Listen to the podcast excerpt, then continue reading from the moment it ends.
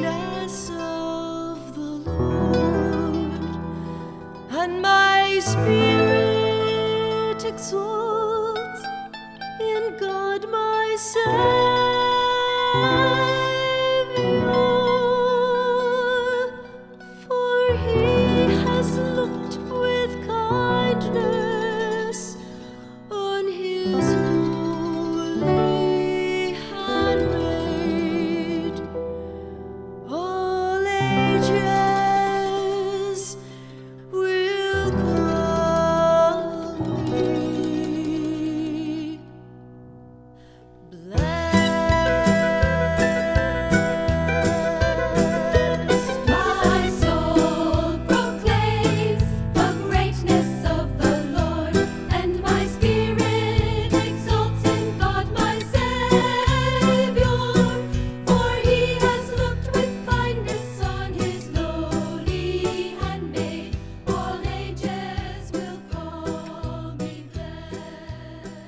Welcome to Magnificat Proclaims, presented to you by Magnificat, a ministry to Catholic women. We are delighted that you have joined us. I'm Donna Ross, your host for today's program. This Magnificat Proclaims series features Catholic Christian women who have shared their testimony at one of the many Magnificat chapters hosting quarterly meals around the world. We trust that these testimonies will help each of us come to better understand that we are truly children of God, made in His image and likeness.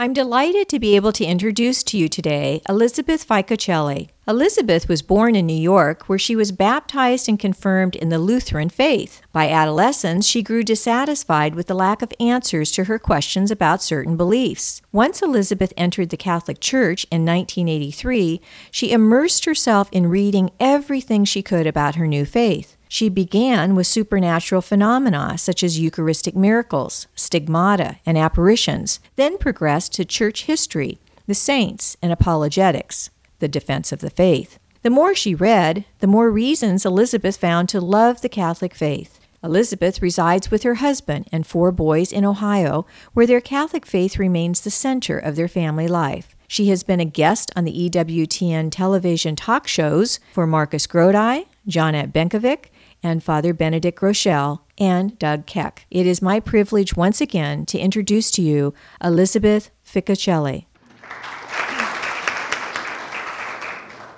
Good morning. I really thank you all, first of all, for inviting me to come up from Columbus and talk about my story. I am a Catholic convert. Uh, my life is a continual conversion. Um, I was baptized and uh, confirmed in the Lutheran faith. And to really tell you my story, I have to go back to the beginning, and actually even a little before my beginning, and start with my parents. My parents uh, were born and raised in Bronx, New York, 1940s. And at that time, the Bronx was a very segregated place. People of all kinds of backgrounds were living there, but segregated. The Irish were on one block, the Jews were over here, the Italians were over here, and people, for the most part, didn't really have a lot to do with people who looked different, who sounded different than they did. My parents were both of German descent, and they're both Protestant. My uh, mother was Lutheran, and she taught Sunday school as a young person. My father was Episcopal, and he was even an altar server in his church. And when they met, their parents decided that's close enough, you know, German, Protestant, and they got the thumbs up to go ahead and get married. Uh, they moved to Long Island where they would raise five children, and I'm the middle of those five children. They didn't pursue the Lutheran faith over the Episcopal faith because either one of them were particularly fervent in their faith, but at the time that was the thing to do. You follow the mother's faith. And so that's what they did, and they got very involved in their Lutheran church, uh, became very active um, members. They dearly loved their pastor. The pastor is a very important person because he's like the main show, okay, in the Protestant faith, uh, whereas we have Jesus in the Eucharist as our main show, of course. Um, eventually, the pastor retired, and a new pastor came in. And he was very young and very different, different style, and my parents didn't like this new, new pastor. And my parents stopped going to church. Now, they continued to have us baptized and send us to Sunday school, but they themselves stayed at home. I would say that I'm not really raised in the Lutheran faith, more accurate, I really was raised in a secular mindset. And I say that because we were sort of outsourced to go get our religious background. We as a family did not pray together. Um, I found out later my parents said they did pray. I never saw my parents pray.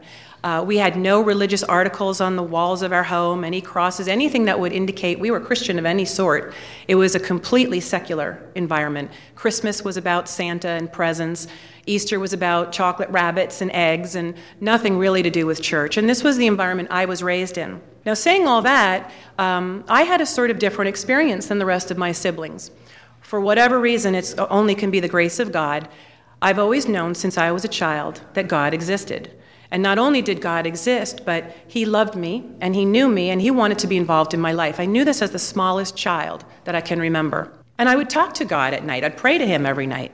And our family, like so many American families, had dysfunction in it. We had alcoholism in our family growing up. And so there were times of sadness in my, in my childhood, and I can remember that. They weren't all sad, but many times of sadness. I had a couple of things that happened to me, and they happened right about the same age, as about eight years old. Two profound things that would definitely put me on a course of what brings me today to this podium. The first was um, a particular day that I was very, very sad and angry and upset about whatever was going on in my family. I can't even remember the details of that. But I do remember vividly standing in my bedroom as an eight year old, crying and talking to God about how distraught I was and how I wanted out of that, not only that family, but I wanted out of existence. I wanted to go with God. I mean, just take me, Lord, because it's got to be better where you are, you know, than where I was. And what I was doing, which I didn't know at the time, was I was really praying with the heart, you know, that expression. And, um, but I didn't know I was praying with the heart because I'd never really been told how to pray. I mean, I can't remember learning that in Sunday school, but this is what I was doing at the time. And as I was praying this very distraught prayer to God, I heard a response. And the response said, I have a special mission for you. And when I heard this response, I immediately heard the word special mission and I shot back. You mean like I'm going to be another Mary? And it's very interesting, and there was no response. But I want to reflect on that conversation because it has a lot of meaning. First of all, the fact that I got a response from God was um, quite striking because I had never heard anything from God before. I was never told maybe God talks to you back. I don't know. The way it came to me, this, this voice, was not like a talking voice, like if one of you were to talk to me that I hear with my ears. It wasn't a thinking voice, like you think thoughts in your head. If I had to describe this, and maybe some of you had this uh, experience, I would say this voice came in sideways into my heart, okay, in a way I'd never experienced. It was completely unfamiliar, and yet at the same time, it was completely familiar because as an eight year old, I asked a question right back. It wasn't like I turned around and said, Who was that? I wasn't scared. I wasn't upset by this. Um, so that's the first striking thing. But even more striking to me is why on earth would I ask the question, You mean I'm going to be like another Mary?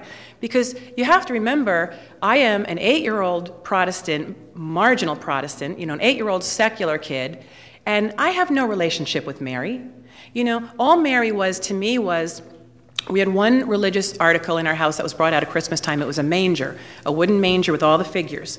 And Mary was one of the little figures. And when that manger came out, my sisters and I played with it like a dollhouse. And we busted all the pieces. I mean, it was not reverent, it wasn't so she was a little figure in a manger, and that's about the extent of what Mary was to me as a child.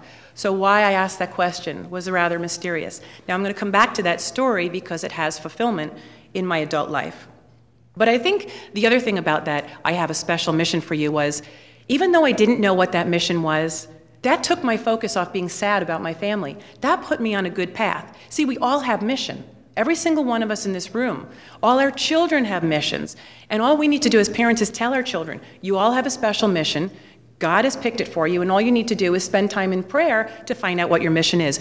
The other thing that happened to me right about the same time, eight years old, I was walking to school, and I'm going to a public school, and I found on the sidewalk a little medal. And I had enough Catholic friends uh, to know that this was a Catholic medal. And on the front of that medal was a woman with a veil, and she had in her arms a cross and a bouquet of flowers. And I assumed this must be Mary because I thought every Catholic medal had Mary on it. I didn't know there was any other person that could be on a medal. And I turned the, me- the medal over, and there was a very mysterious inscription on the back. It said, After my death, I will let fall a shower of roses. So, as an eight year old, I'm thinking, now I don't remember any Bible story about Mary and roses falling from the sky. I was just didn't know, but it seemed very mysterious. But what mostly caught my eye about this medal was that it had really shiny little things on it. And I thought, oh, I found a fortune. I found diamonds or something. So, I brought the medal home to my mother that day after school. And this was rather miraculous because my mother looked at the medal and said, No, it's not really anything valuable. But she said, But you can keep it if you'd like. Now, I say that's miraculous because my parents, in that Bronx mindset, did not like the Catholic Church. Okay, not only were they different, they had some personal hurts with the church. One of their biggest was they had wanted to be the best man and maid of honor for some friends of theirs who got married in the Catholic Church, but of course they could not do that because they were Protestant. And my parents didn't understand that, and they got very hurt by that, so that was a big hurt. And they used to complain about the biggest families in the neighborhood were the Catholics, and they were overpopulating the world and taking everything over, and yada, yada, yada. So, I, you know, I was hearing that as a kid, so I, I did hear the, uh, the prejudice growing up. So for my mother to say I could keep that medal, that was a miracle. And I thought, I heard that. I said, oh, I can keep this. It was like forbidden, but I could keep it. So I put it in my jewelry box, and there it would stay. But I'm going to come back to that story because that story also has fulfillment in my adult life. Another kind of interesting thing that was happening pretty much the same time is in our town, uh, we had a, an orphanage, a Catholic orphanage for boys. And it must have been run by the Carmelites, if I think back about the habits these women wore. When we would drive by this orphanage, and we did quite often going to my grandparents' house, I used to look out the window and I used to see these nuns, and they had their long veils and their long habits, big rosaries hanging from their belts, and it was so mysterious, so interesting to me. And one day, I can very much remember, um, we're driving home, and I announced to my mother and my siblings in the car that maybe one day I might want to be a nun.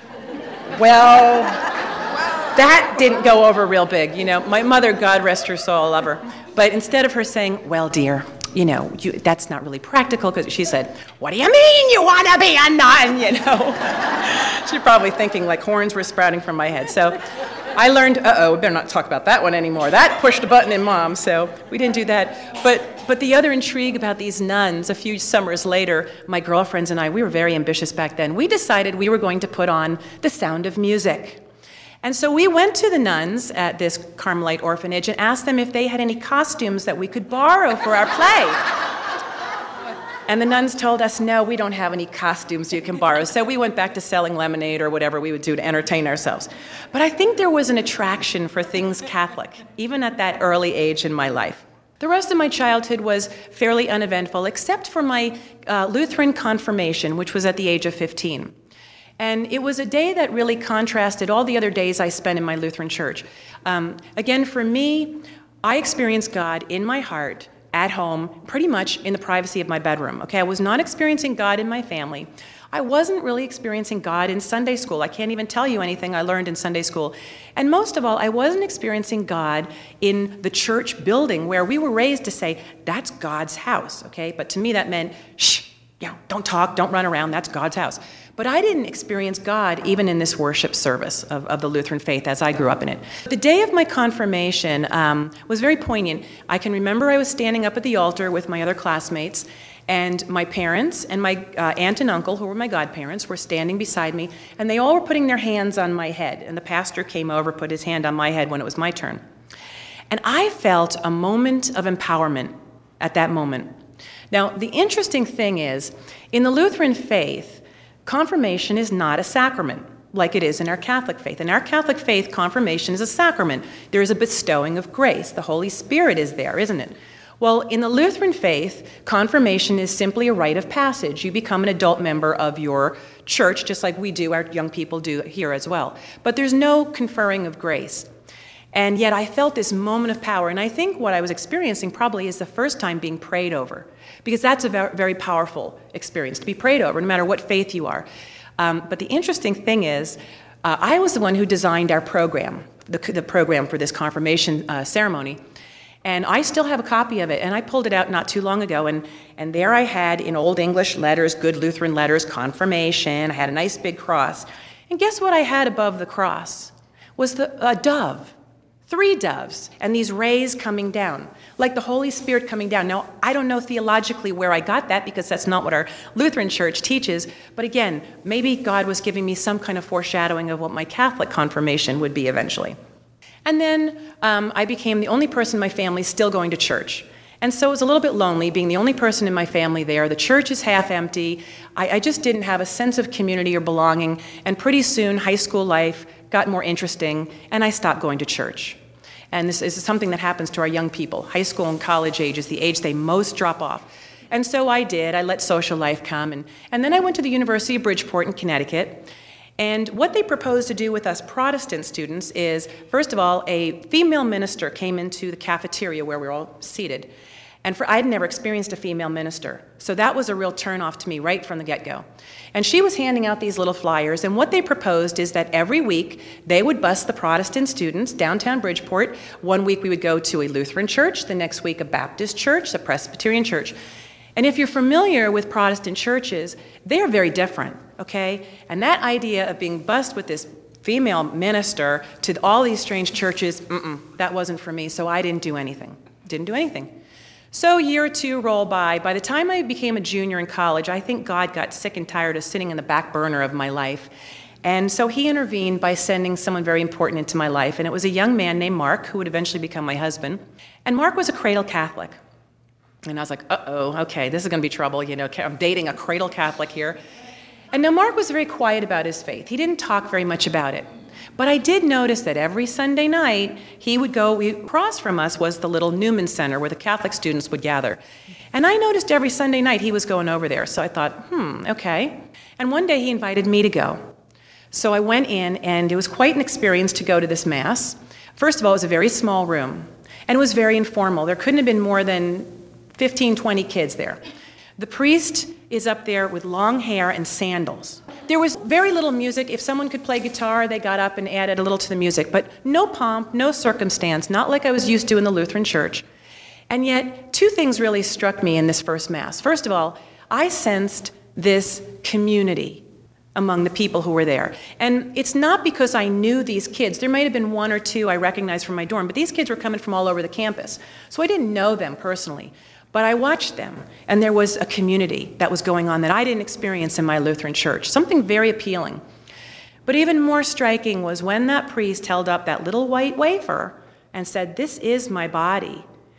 All of a sudden, I knew, and I recognized that's Jesus. And I, th- I remember saying to myself, that's where you've been hiding, you know, because I didn't experience him in my Lutheran worship. And so it wasn't like anyone had to do this big theological discussion or you know have me read a bunch of books to teach me about the theology of jesus and the eucharist I, I, must have had what they call the emmaus experience. Not a damascus experience where i'm knocked off my horse you know thunderbolt and lightning. A very quiet but very assured and deep sense of knowing this is jesus in the eucharist and that was a very powerful moment for me. And time is going on and i'm falling more in love with this man mark and more, more in love with the catholic mass. But the idea because we were talking about marriage by this point the idea of becoming Catholic, that was still very intimidating to me. I realized I still had some of those lingering prejudiced attitudes that my parents had instilled on us.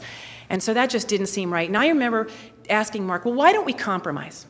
Why don't we pick another religion out of a hat? And I wasn't going for like Buddhism or anything, I was sticking in the Christian realm.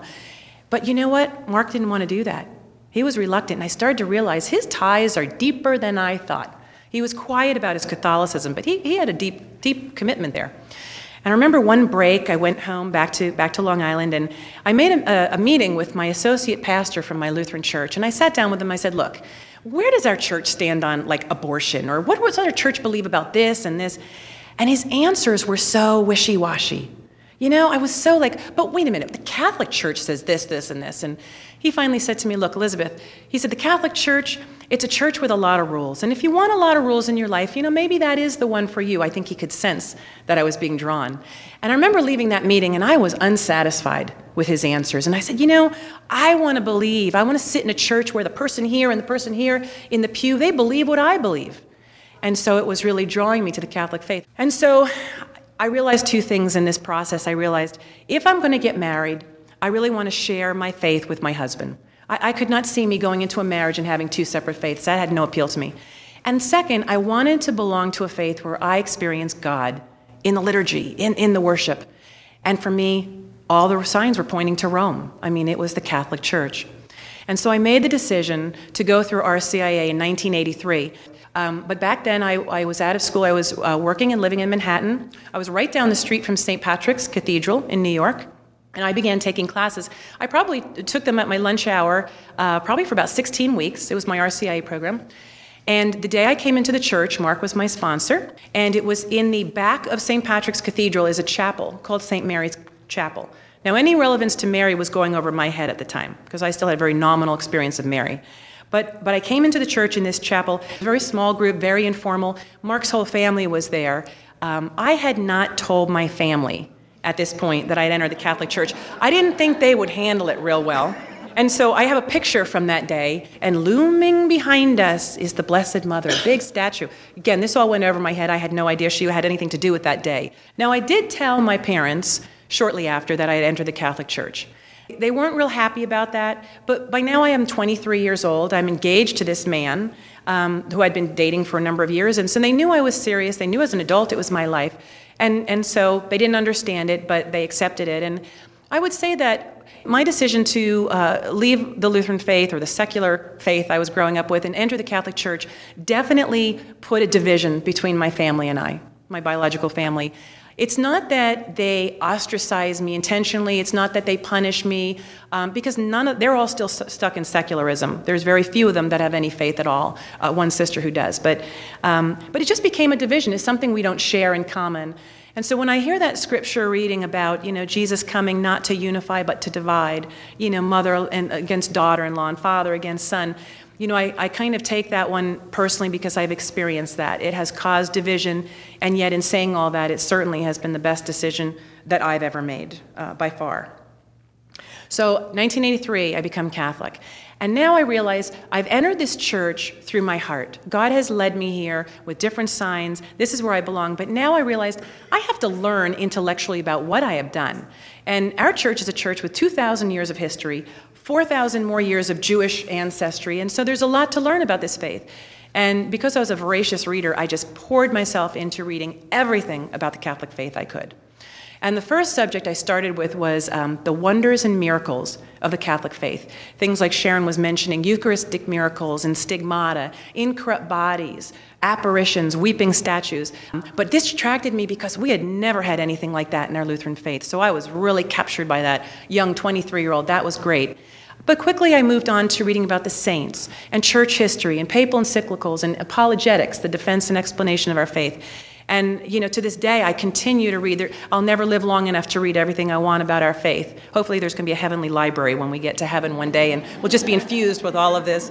Um, but I read everything I could, and it was when I was reading about the saints is when I discovered the correct identity of the mysterious woman on my medal that still sat in my jewelry box all these years later. And it wasn't the Blessed Mother, it was Saint Therese of Lisieux, who had said, After my death, I will let fall a shower of roses. So I thought, St. Therese of Lisieux, you know, that's kind of interesting.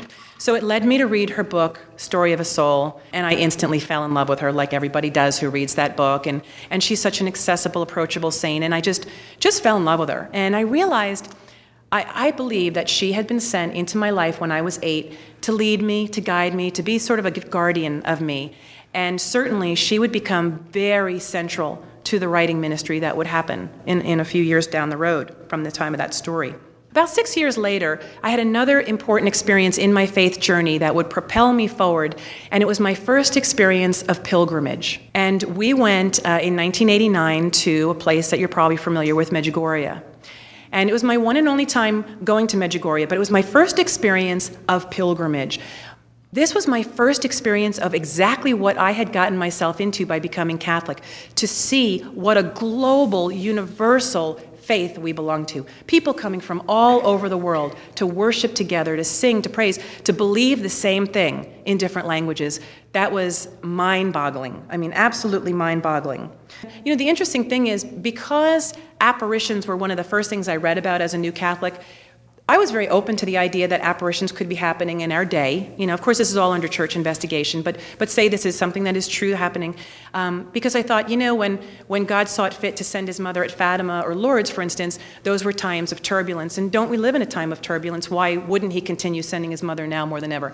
So I was very predisposed with an openness to the idea of apparitions, and so going to Medjugorje made a lot of sense. If something is happening in my lifetime, I should go and experience that as a new Catholic. So that was important. But there were three, I would say, life changing things that happened to me as a result of that one pilgrimage. The, the messages can be boiled down in five simple things. What Our Lady is calling us to do is pray daily with the heart, okay?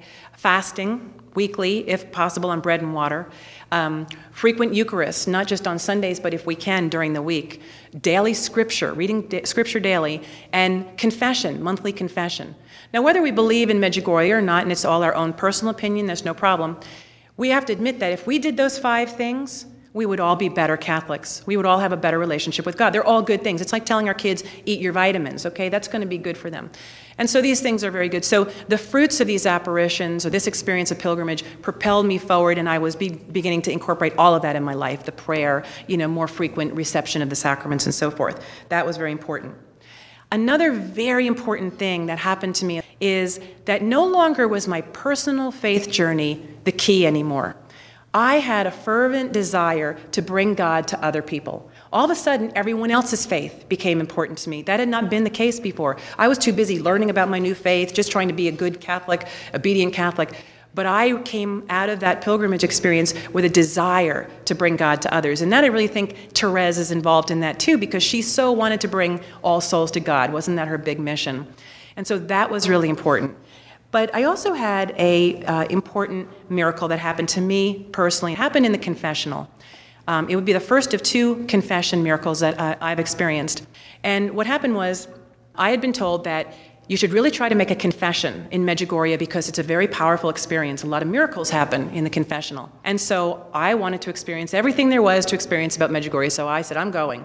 Now it's December and it's freezing cold, and this big stone church, St. James, is not heated and so it's very cold. But and so I get online. My husband's behind me, and his sisters are behind him, and we're waiting, and we're waiting, and we're waiting. And we're waiting. And it's like people are in there forever. And I'm thinking, you know, is this like the serial killer line or something? You know, don't they have an express line? Because I didn't even have any sins I could think of to confess, you know. And, and the whole confession thing, and I'll get into that shortly, was a whole mystery and stumbling block to me to begin with. I didn't like confession back then, I didn't understand it.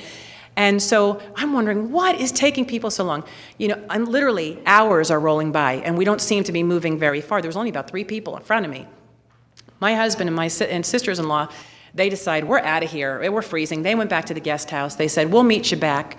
And so I finally asked the guy behind me. I said, "Do you know why this line's taking so long?" And he said, "Oh yes." He said, "The priest in there, Father Philip Pavich, he has a gift." He uh, uh, has a gift of asking you just a few questions and getting right at the heart of your matter.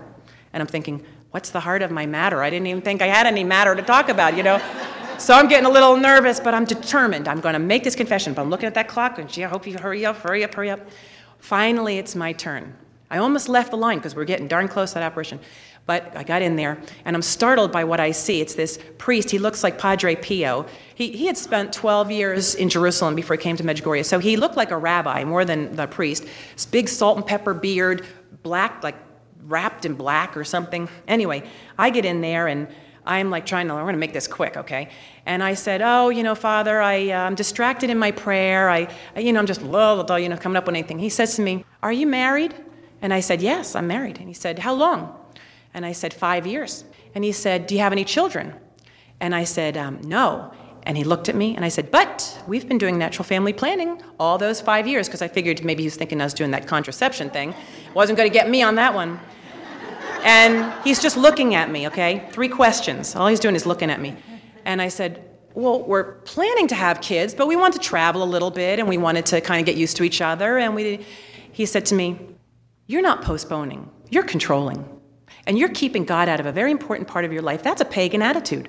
And I'm sitting there like, and he said, and he just went on and on and on. So he got to the heart of my matter. I didn't want to hear about the heart of my matter. I was here to see an apparition or experience an apparition. I didn't want to be in this confessional to begin with. And I could not believe that he was reading me the riot act for not being open to life. I didn't want to hear that at the time. And I'm starting to cry because I don't know what to say or what to do. And he's yelling at me practically and telling me, go, go and get pregnant, he's telling me. And I just, I never experienced a priest like this before. And I finally, um, and I'm freezing because I've been in the cold church for three hours. At that moment, I felt um, what I thought happened is maybe they opened the confessional next to me because I felt like a switch go on and like a rush of warmth and almost like, you know, when you turn on fluorescent lights and there's like a hum, you know, the humming of light. I thought that's what happened. And at the moment, I happened to look down at my watch, and it was 5:40, the time of the apparitions. And I'm thinking, all I'm thinking about the time is, I got to get out of here. I'm missing something. So whatever I said to him, I get out of the confessional. I stumble out of the confessional. I find my way back into the main part of the church. I see my husband, and I sit down next to him. And I mean, I'm you know, tears. He looks at me like, "What happened to you?" You know. And I'm just, I'm sobbing, I'm sobbing and sobbing. He's like, okay, what's happening? Finally, I take him out into the courtyard and I tell him what happened in the confessional. And he's like, what? And he's ready to go pop that priest. He is so upset. How could he ever say that to you? He's mad, I'm mad, I'm crying, he's crying.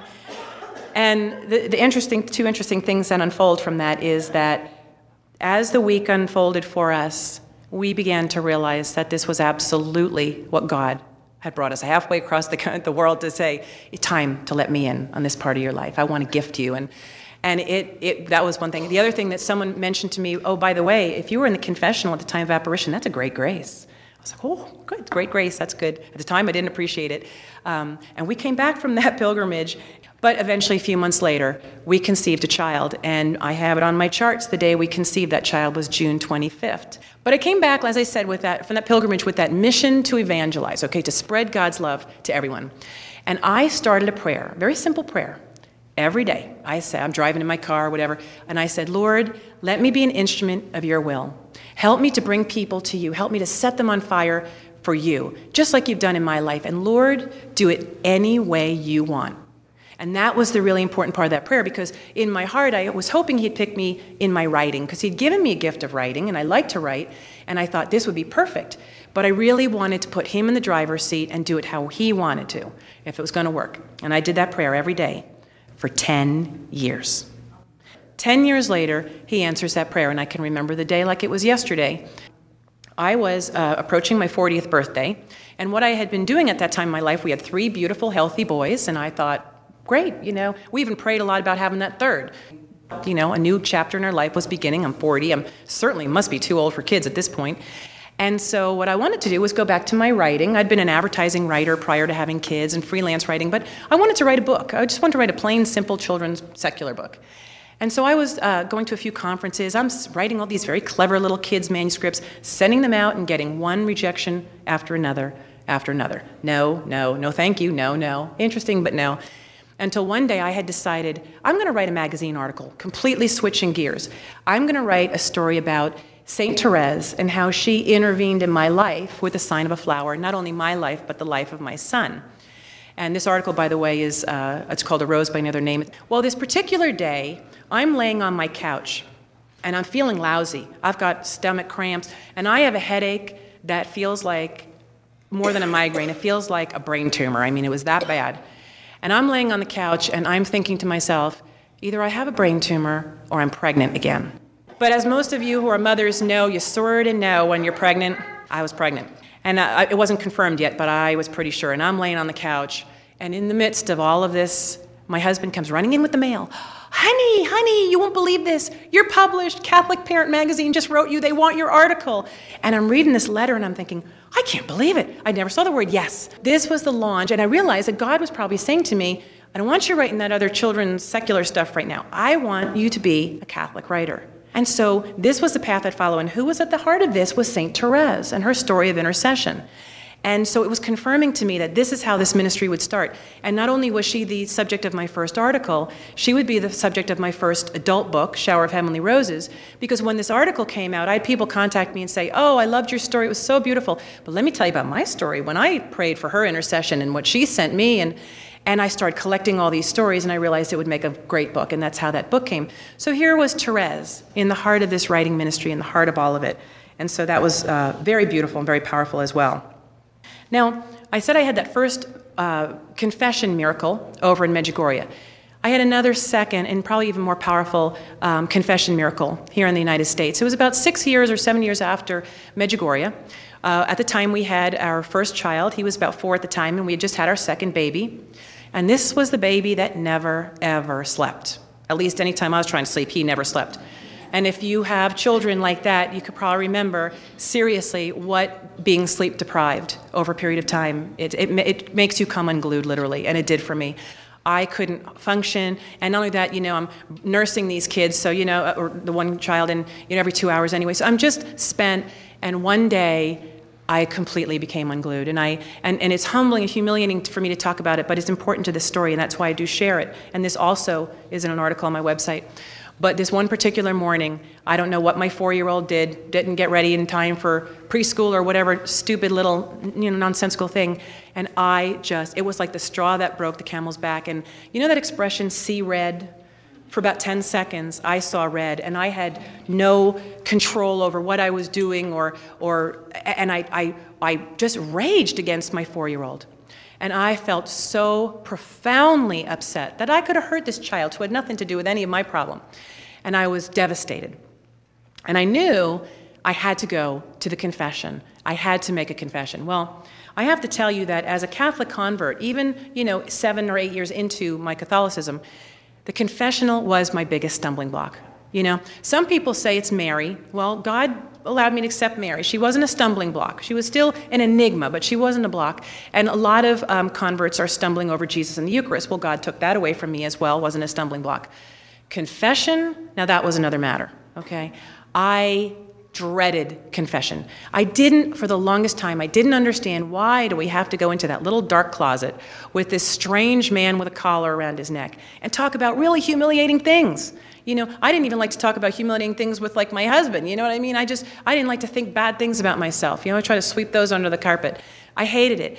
I hated it so much that I used to go to different parishes than my own because I was sure that my priest had a little black book that he kept log of all our sins, my sins and your sins. I believe that he probably talked about it over coffee time with his fellow priests, maybe even told other parishioners about it. You know, I didn't get it. I didn't get the grace. I didn't get it was Jesus that we experienced in the confessional. It completely went over my head. And so I was just completely not getting it. I would go twice a year because I wanted to be a good, obedient Catholic, but it was a foot dragging, humiliating experience, and I never felt better after it. That was my experience of confession for about the first seven, eight years of Catholicism. Well, I think God wanted to teach me something about that. And what happened in this particular time, right before I had that raging experience against my poor little four year old, um, things were actually going very well in my life. And I had just read about a, a, Polish nun named, at the time, Sister Faustina. She's now, of course, Saint Faustina, and the Divine Mercy. And I fell in love with her as well in reading her, uh, you know, Divine Mercy in My Soul, her biography and uh, her journal. And, and I was all excited about teaching this whole Divine Mercy message uh, to my friends in my scripture group. And I was on fire about this message. And I was doing the novena, I was preparing for the big confession. Everything's going wonderfully. It's Lent, I mean, beautiful. And then this thing happens in my life. So I decide, as an added penance, I'm going to go to my parish and I'm going to go to my pastor. And I went in there and I blubbered like an idiot, just crying and, telling him this horrible thing that I did to a child that God had entrusted me with. And he listened. Now, he did exactly what a priest does he listens, he gives me advice, and then he gives me God's absolution. Okay? Now, I'm sitting in that chair. I'm feeling like the weight of the world is on my shoulders. I am crushed. I am so upset. I couldn't get out of that chair. I mean, I could not literally lift myself off that chair because, see, I was still stuck in unforgiveness which was one of my problems with confession. I never forgave myself. How can I make room for God's forgiveness? But I couldn't, I just, I didn't forgive myself. I thought, this is the worst. I felt like Judas. Okay, I felt such a betrayer. But finally, I realized I got to leave the confessional because there's people out there and there's nothing that happens after absolution. You got to go, you know? So I get up, and this is when the miracle happened. I reached for the doorknob and I was going through the door back into the church when it felt like someone had taken a bucket of water and placed it over the door jamb and that this water splashed down at me the moment I walked through that threshold. And in an instant, I went from feeling like the weight of the world on my shoulders to being instantly light, like, like I was floating. I remember even looking at my feet like, was I floating? I was filled with peace and lightness in a split second, you know? And I realized that God was showing me something. See, he was showing me all about what Faustina was saying about my oceans of my mercy are going to pour out on you, how much he wants to give us his mercy. He was making it come alive for me. And it was such a turning point in my life because I finally got it. I finally realized, you know, he knew how contrite I was. He knew how brokenhearted I was, that I really didn't want to do this ever again. Okay? I was exactly where we want to be in confession emotionally. And he wanted to give me that gift. Now, I realize that that is what happens every time I come out of confession, you come out of confession. We may not experience it in that tangible, water washing way, and I've never experienced it since that one time. But I know that I'm washed clean, just like each of you are washed clean. And it really not only helped me uh, with a, a, confession no longer being an obstacle, it set me on fire. And, and confession is something I do, I'm often asked to speak about with little kids when they're making their first confession, to adults. Um, and in my article that came out, Confessions of a Catholic Convert, it's on my website, that I relate this whole story. I had someone call me shortly after saying, You know, I read your article and I haven't been to confession in 20 years, but I'm going back. And I thought, how wonderful that God could take a very dark experience in my life and use it with His grace to bring light and healing to others.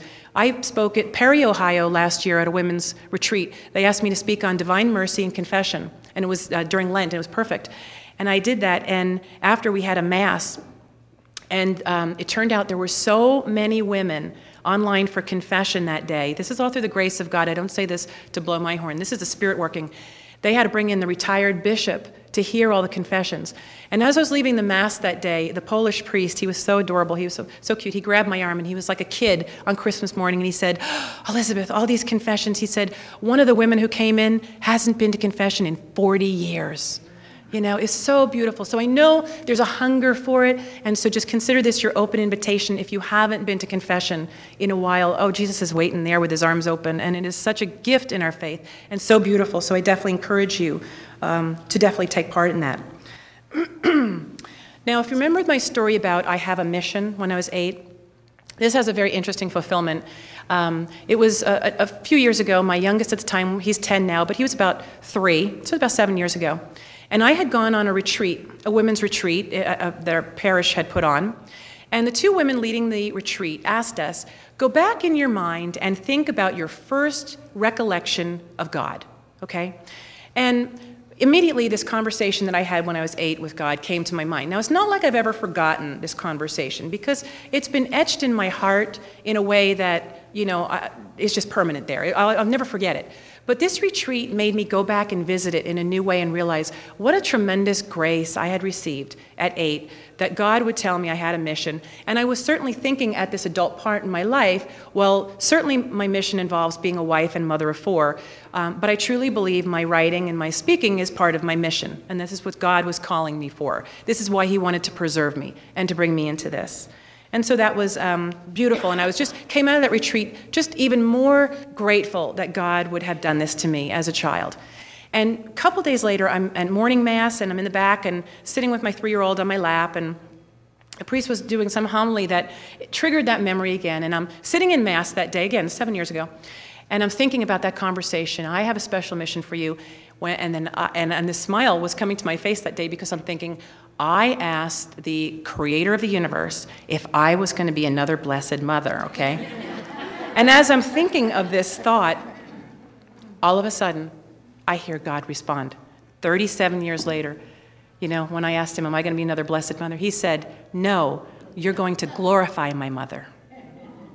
It took 37 years to hear the answer to that. And, and it's really interesting how I responded to that voice as an adult versus a child. When I was a child, that voice was perfectly, you know, I was right there, engaged, right back interested. As an adult, I just broke down in tears. I was so overwhelmed to hear that voice again. And um, it was just so beautiful, but uh, just kind of interesting comparison when you're a child versus when you're adult and God is doing these beautiful uh, graces in your life. Um, and I thought at the time, you know, my writing ministry, I had written a book on Medjugorje, but little did I know, about six months after that experience, I'd be called on to write a book on Lourdes, and that there'd be many, many more situations that often involve the Blessed Mother. And so I can't tell you why today that me as a nominal Protestant, you know, secular child would be singled out of a family for the purpose of bringing people to God and His mother. but I am humbled by the experience and certainly, um, you know, following this door. And, and it's been an amazing journey these last 10 years because that first article about Therese came out in 2000. So we're in 2010 right now. So in 10 years' time, God has seen fit to open so many doors that I have 10 books in uh, publication. I've got four more in various stages of production that will be out in the next year or so. And in these last two years, I, again, another conversion experience is happening. You know, I, I always think I'm a pretty good Catholic. I'm pre- living a pretty good life, trying to do a good job with my kids, out there writing and speaking. But God was still squeezing my husband and I, still wanting, you know, more, more wine from the wine press. And these last two years, we've really had to fall back on those words of St. Uh, Faustina Jesus, I trust in you. Um, he has asked for our trust in some of the most core issues of our life these last two years. And maybe he's doing it in, in your lives as well, because as I talk about this, people are coming forward telling me it's similar. Um, he taught us how to tithe that full 10%. We used to rationalize. We volunteer, we do so many ministries, you know, 5% is good enough. But he has encouraged us, and we've taken that leap of faith, and that's been amazing. But the last year and a half has been the trial of unemployment. My husband's been out of work for a year and a half, and, and we are discerning where is he leading, and, and, and is this time that I need to put my ministry aside and go back to work full time, you know, maybe as an advertising writer. So it's a time of great uh, trial. Um, great testing, but at the same time, beautiful fruits. We see the fruits of patience, we see the fruits of trust, you know, that's, that's been yielded from all this. But when I was asked to speak at Magnificat last year um, in Stark County, Ohio, they had asked me if I had a favorite prayer verse or, or a prayer or a scripture verse. And at the time, this was the beginning of the unemployment ordeal, I kept hearing this prayer on Catholic radio.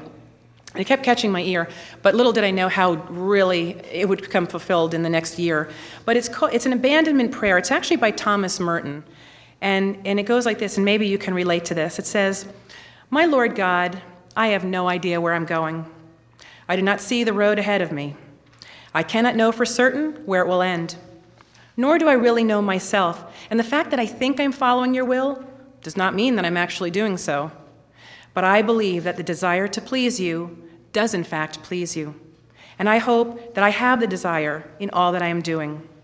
I hope that I will never do anything apart from that desire. And I know that if I do this, you will lead me back by the right road though I may know nothing about it. Therefore, I will trust you always, though I may seem to be lost and in the shadow of death. I will not fear, for you are ever with me, and you will never leave me to face my perils alone. And maybe some of you, like I say, especially in this tough economic time and time of other crisis, can relate to that. But now I'd like to bring my story to close with a, a dream I had that I'd like to share with you. And um, it's a way that maybe I can bring my journey to tie in with your journeys. Because, you know, that's the purpose of me coming here for the last hour, that maybe something I've shared today will help you in your spiritual journeys. We're all on this journey together, they're not over yet. And, and, and the fact that we're intertwining with our journeys even today is, is beautiful. But I had a dream, and maybe some of you have experienced the, the dream that you wake up when you say, That wasn't a dream. That was way too real, way too poignant, way too rich in, in meaning. And this happened to me. Um, it happened to me about two days after the death of John Paul II. And Pope John Paul II was very, very special to me. I know he was very special to a lot of people. But he was my pope, okay? I came into the church in 83. He, t- he became pope in 78. So he was the only experience of pope I had ever had. And what a beautiful experience of pope. And I loved him. I, I mean, I just, sometimes I'd cry just watching him talk or just seeing him interact with people, the young people. And, and he just, he was like a, a, true father figure to me. I never had met him, but he, I just loved his, what he wrote, how, what he said, and I was so bonded to him. And as we all recall, when Pope John Paul II was dying, it was such a public affair. We were all there, you know, spiritually, we were all there. And his whole life was public, and that's, I think, what was so beautiful. He reflected God, he just radiated God, and that's what drew everyone to him. And I was, um, I was business traveling at the time. He was dying. I was following it and just feeling sad. And my greatest remorse was I had never met Pope John Paul II in person. I'd never had the privilege to be in an audience with him, but I wanted to be more than a, a person in the crowd. I wanted to come up to the Pope and I wanted to ta- tell him, you know, so many people just love you and think you're the greatest. Homemakers like me with little kids at home that are teaching theology of the body to them and, and your other wonderful, amazing teachings. Um, I just wanted to know how many young people and simple people like me were just so behind him and, and how he'd affected all of us. That's what I wanted. I didn't want to just shake his hand. I wanted to chat with him a little bit and tell him. Anyway, he died. And I was, I felt like I'd really lost a member of my family. And it was about two days later, I had gone to bed very, very sad, thinking, I'll never meet him. You know, I'm really sad about that. And that night I had a dream, or that morning, I guess, before you wake up, I had a dream. And I dreamt that I met him. And this dream took place in my, uh, my parish school. Uh, we, we go to St. Um, uh, Pius X in Reynoldsburg. And, and I knew it was the lobby of my school because we had a big carpet that says St. Pius X. And what was happening in my life just prior to this dream is I was on an active crusade to try to pray to the Holy Spirit to come down on our parish and really in, invigorate our people. There was some brokenness going on that people's spirits were getting broken. And all I was doing was trying to pray that the Holy Spirit would descend and unite us as a people, set us on fire, help us to be what God had called us to be, bring joy and life into this particular parish. I'd even bless the perimeter with blessed salt and the whole nine yards. And so that's where I was mentally when I had this dream. Well, here I dreamt that Pope John Paul II had come to our parish. Boy, talking about answering prayers, right? And he's sitting in the lobby. Now, I'm in the corner of the lobby in my dream. We have a, a, desk in this lobby called the security desk. It's where you, if you come to visit our school, you sign in. I've worked the desk many times, sat there as a volunteer. But in this particular dream, I'm not sitting at the desk. I'm actually sitting on the floor in front of the desk in the corner of this room. And I'm wrapped in a big yellow comforter that I bought the day I went to college, okay? My comforter, my favorite comforter. And I'm sitting on the floor in my dream, and there in this chair was Pope John Paul II, and he looked just like he did in those last days of life, you know, very old, very feeble looking. And he's sitting not facing me, he's sitting kind of sideways. I'm in the corner, and he's facing this way. And I'm just thinking, oh, Pope John Paul II has come to our parish. Surely our parish is going to be invigorated by this. And as I'm thinking about this, these scouts, these Cub Scouts come marching in, and they all actually genuflect, which is interesting. They genuflect the Pope. You don't usually genuflect a Pope, but they all took a knee. And in the crowd, I saw my third son, Daniel. And then these scouts got up to leave, and Daniel wanted to stay. Now, this is one part of the dream that hasn't been fulfilled, so I don't know what the symbolism of this is.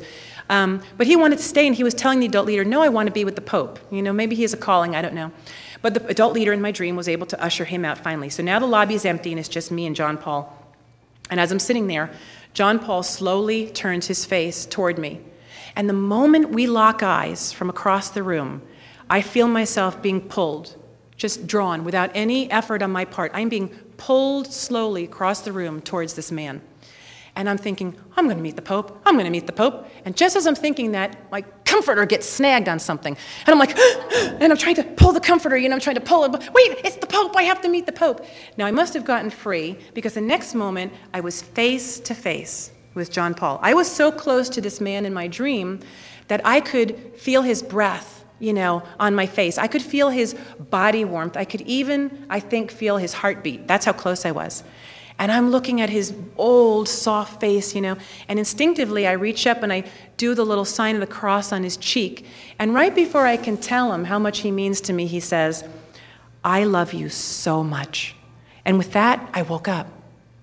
I'm going to start to cry because I always hear cry when I talk. But I really woke up and I felt such joy because I really felt I had met John Paul II. You know, and I think, why not? Why not when we're freed of the bonds of death? Why couldn't we visit everyone we want to visit who loves us and we love in, our, in that time right after death? And I really believe he gave me that message that he loves me. And, and the reason I end my talk with that dream is because I think there's a lot of rich symbolism in it. And an interesting aside to the story is we have lost that yellow comforter. It truly has disappeared. None of us know where it is. I mean, it is gone. I'm no, not going back to my comforter as almost like an added sign that I'm leaving my comfort zone. And certainly speaking for me has been leaving my comfort zone. I'm comfortable writing, but um, I'm going where God's calling. And that's the reflection I want to leave you ladies with today. Is God perhaps somewhere in your life asking you to let go of something that's a security for you, something that's been comfort for you that maybe it's time to let go of, to go see Him face to face and see where He's calling you next, that you too can be these instruments of God to bring Him to as many people as come into your circle of influence, because we all have those circles of influence. So I want to leave you with that reflection, something that you can take away. And I thank you all so much again for this invitation for me to come and tell my small story. I'm anxious to hear some of your stories as well. So God bless all of you. Thank you. We hope you have been touched by Elizabeth Ficocelli's uh, faith filled testimony. And for more information or a copy of the broadcast, please write us at Magnificat Proclaims, P.O. Box 2983, Orange, California 92859.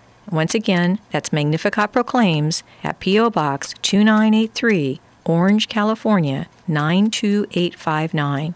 You can also call us toll free at 800 500 4556. That's 800 500 4556 or 714 744 0336. In addition, if you'd like to know more about this beautiful Magnificat ministry, including a location of a chapter maybe in your area, please call us at 504 828 Mary. That's 504 828 6279. Well, on behalf of Magnificat Proclaims, this is Donna Ross, inviting you to join us next time as we present more personal testimonies from our inspirational Catholic speakers. Remember, Magnificat proclaims the greatness of the Lord. Until next time, may God bless you and keep you in his peace.